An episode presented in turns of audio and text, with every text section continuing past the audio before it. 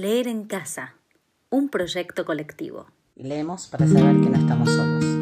Leer en casa. Leer en casa. Leemos para saber que no estamos solos. Esto es leer en casa. Leer en casa. Leemos para saber que no estamos solos. Leer en casa. en casa. Leer en casa. Abelardo Castillo por Roberto Carnaghi. Hola, ¿qué tal? Bueno, yo soy Roberto Carnaghi y les voy a leer un cuento, un cuento de Abelardo Castillo. Abelardo Castillo fue un escritor y dramaturgo argentino, formador de escritores y una de las últimas grandes figuras de nuestra literatura. Les voy a leer un cuento que se llama La mujer de otro. Comienzo. Siempre supe que un día yo iba a terminar llamando esa puerta. Ese día fue esta noche. La casa es más o menos como la imaginaba. Una casa de barrio, en floresta, con un jardín al frente, si es que se le puede llamar jardín a un diminuto rectángulo enrejado en el que apenas caben una rosa china y dos o tres canteros cubiertos ahora de maleza. No sé por qué digo ahora. Pudieron haber estado siempre así. Hay un enano de jardín. Esto sí que no me lo imaginaba. El marido de Carolina me contó que lo había comprado ella misma un año atrás. Carolina había llegado en taxi una noche de lluvia, dejó el automóvil esperando en la calle y entró en la casa como una tromba. Tengo un auto en la puerta y me quedé sin plata. Pagale, por favor, y de paso baja el paquete con el enano. Usted la conoció bastante, me dijo él. Y yo no pude notar ninguna doble intención en sus palabras. Ya sabe cómo era ella. Le contesté la verdad. Era difícil no contestarle la verdad a ese hombre triste y afable. Le contesté que no estaba seguro de haberla conocido mucho. Sí, eso es cierto, dijo él, pensativo. No creo que nadie la conociera realmente. Sonrió sin resentimiento. Yo por lo menos no la conocí nunca. Pero esto fue mucho más tarde, al irme. Ahora estábamos sentados en la cocina de la casa y no haría media hora que Carolina me lo había nombrado en dos o tres ocasiones, como si esta casa, con todo lo que había dentro, incluido él, fueran su jardín secreto, un paraíso trivial, o alguna otra cosa a la que yo no debía tener acceso. Esta noche yo había llegado hasta allí como mandado por una voluntad maligna y ajena. Desde hacía meses rondaba el barrio y esa noche sencillamente toqué el timbre. Él salió a abrirme en pijama, con un abrigo echado de cualquier modo sobre los hombros. Le dije mi nombre. No se sorprendió. Al contrario, hubiera podido jurar que mi visita no era lo peor que podía pasarle. Perdóneme el aspecto, dijo él. Estoy solo y no esperaba a nadie. Tenía la apariencia exacta de eso que había dicho, un hombre solo, que no esperaba a nadie. Yo había tocado el timbre sin pensar qué venía a decirle, sin saber siquiera si venía a decirle algo. No tenía la menor excusa para estar en esa casa a las diez de la noche. La situación era incómoda y absurda, si es que no era algo peor. Pase, pase, decidió de pronto. Me cambio en un minuto. No, por favor. Pensé decir que me iba, pero me interrumpió mi propia voz. No tiene por qué cambiarse. Solo me faltó agregar que podía andar vestido como quisiera, que al fin y al cabo el marido de Carolina había sido él y que estaba, esta era su casa. De todos modos, yo no tenía ningún interés en que se cambiara. Tal vez haría bien en callarme lo que sigue, pero sentí que cualquier cosa que fuera lo que yo había venido a buscar me favorecía estar bien vestido frente a este hombre en pantuflas y con un sobre todo encima del saco del pijama.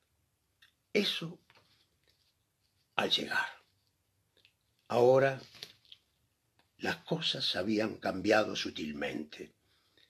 Él estaba de verdad en su casa, en su cocina, junto a una antigua estufa de hierro, confortablemente enfundado en su pijama, y yo, yo me sentía como un embajador de la luna. ¿Toma mate? me preguntó con precaución. Es increíble, pero le dije que sí. Tomar mate era un modo de permanecer callado, de darse tiempo. Dijo él, Carolina con toda su suavidad y su manera, a la mañana a veces también tomaba mate. Era muy cómica. Chupaba la bombilla con el costado de la boca como si jugara a ser la protagonista de una letra de tango. No, no. No, no, no era eso. Tomaba mate con cara de pensar. Me tocaba hablar a mí. Eh, usted se preguntará a qué vine, dije por fin. No, nunca me pregunto demasiadas cosas y siempre supe que algún día íbamos a encontrarnos. Volvió a sonreír con los ojos fijos en el mate. Pero ya que lo dice, ¿a qué vino? Quise sentir agresión o desafío en su voz. No pude. La pregunta era una pregunta literal, sin nada detrás, o con demasiadas cosas, como aquello de la cara de pensar de Carolina, por ejemplo. Yo conocía y amaba esa cara, la había visto al anochecer en alguna confitería apartada, mientras ella miraba sus fantasmas en el vidrio de la ventana, sorbiendo una pajita. La había visto de tarde en mi departamento, mientras ella mordía pensativamente un lápiz, cuando me dibujaba uno de aquellos mapitas o planos de lugares y casas en las que había vivido de chica. Casas y lugares que por alguna razón parecían estar más allá de las palabras y de los que siempre sospeché que jamás existieron en las historias que ella contaba. Bueno, sí, yo también había mirado muchas veces esa cara ausente y desprotegida, más desnuda que su cuerpo, pero nunca la había mirado de mañana, mientras Carolina tomaba mate. Pensé que tal vez debería estar agradecido de eso, sin embargo, no me resultó muy alentador. Me iba a pasar lo mismo más tarde, con la historia del enano. Él acababa de preguntarme a qué había venido. No sé, hice una pausa. La palabra que necesité agregar era deliberadamente malévola. Curiosidad, dije. Me doy cuenta, murmuró él. Ignoro qué quiso decir, pero tuve la certeza de que sí, de que en efecto se daba cuenta. Llegué a mi departamento después de la una de la mañana, lo que significa que estuve con él cerca de tres horas. Sin embargo, no recuerdo más que fragmento de nuestra conversación, fragmento que en su mayor parte carece de sentido. Hablamos de política, de una noticia que traía el diario de la noche, la noticia de un crimen, hablamos de la inclemencia del invierno en Buenos Aires. Ahora tengo la sensación de que casi no hablamos de Carolina. En algún momento él me preguntó si yo quería ver unas fotos. ¿Fotos? dije. No pude dejar de sentir que esa proposición encerraba una amenaza. Imaginé un álbum de casamiento, fotografías de Carolina en bikini, fotografías de los dos riéndose o abrazados, y sabe Dios qué otro tipo de imágenes. Fotos, repitió él, fotos de Carolina. Hice un gesto vago que puede significar cualquier cosa. Es un poco tarde, dije. No, no son tantas, dijo él poniéndose de pie. Hace mucho que no las miro. Salió de la cocina y me dejó solo. Yo aproveché la tregua para observar a mi alrededor. Intenté imaginar a Carolina junto a esa mesada o en puntas de pie, tratando de alcanzar una cacerola o hervidor de leche, tal vez algo como eso era lo que yo había venido a buscar a esa casa. En una de las paredes vi dos cuadritos muy pequeños. Me levanté para mirarlos de cerca. No me dijeron nada. Era algo así como mínimas naturalezas muertas, ínfimas cocinas dentro de otras cocinas. ¿Cómo saber si ella los había colgado? ¿Cómo saber si habían significado algo el día que los eligió? Cuando él volvió a entrar, traía un pantalón puesto de apuro sobre el pantalón del pijama y un grueso pullover que me pareció tejido a mano. Traía también una caja de cartón. Se sentó un poco lejos de mí y me alcanzó la primera fotografía. Carolina sola, detrás de unos árboles que podían ser una plaza o un parque. Descartó varias y me alcanzó otra. Carolina sola, arrodillada junto a un perro, patas arriba. Miró tres o cuatro más, una de ellas con mucho detenimiento. Las puso debajo del resto o en el fondo de la caja y me alcanzó otra. Carolina sola.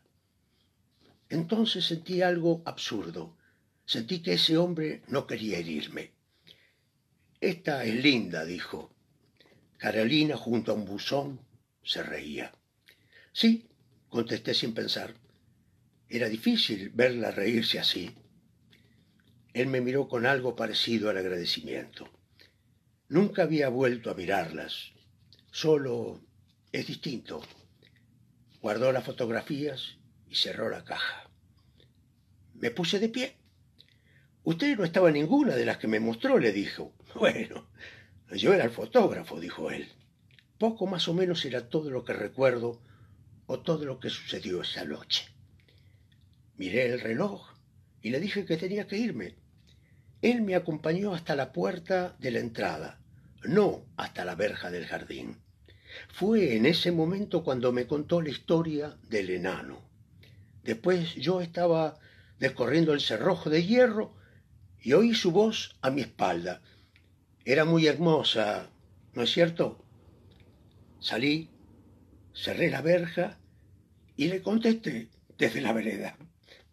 Sí, le dije, era muy hermosa. Me pidió que volviera algún día. Le dije que sí.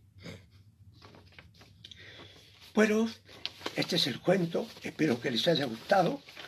Espero que lo haya leído bien y les agradezco. Leer en casa. Un proyecto colectivo para saber que no estamos solos.